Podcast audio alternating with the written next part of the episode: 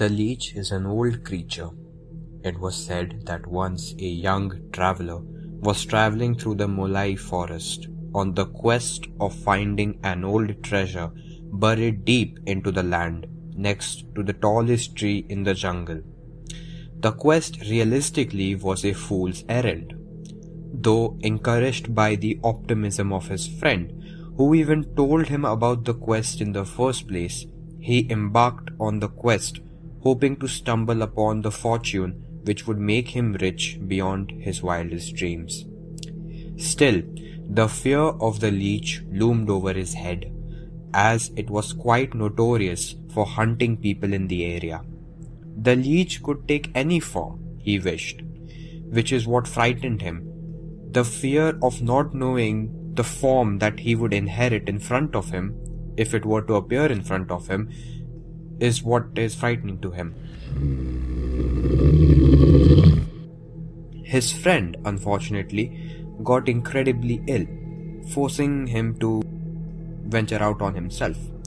He also thought at one point, his greedy mind, to keep the riches for himself and leave this town for good.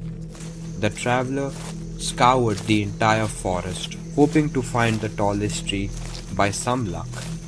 Eventually, he reached a particular tree, which was noticeab- which noticeably soared up higher than any other tree near in the nearby vicinity. He was sure he had found his mark. He dug around the tree, but sleepless nights and lack of any proper meal had gotten the better of him, lowering his energy completely. He decided to take some rest. He rose up from the hole he had dug and lo and behold, in front of him appeared his friend.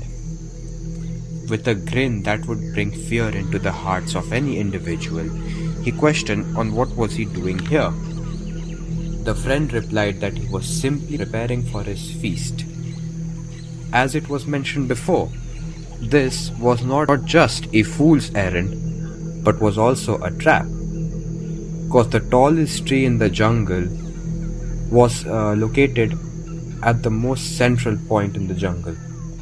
Suddenly, his friend in front of him transformed into a hideously frightening creature as he revealed himself to be the leech. It is so believed that he did not feed off his flesh. That's not what the leech is. He leeched him of his greed, of his optimism, and most importantly, his trust. The traveler did survive, but after that was just an empty soul, for all the peace that was within him was completely leached off him.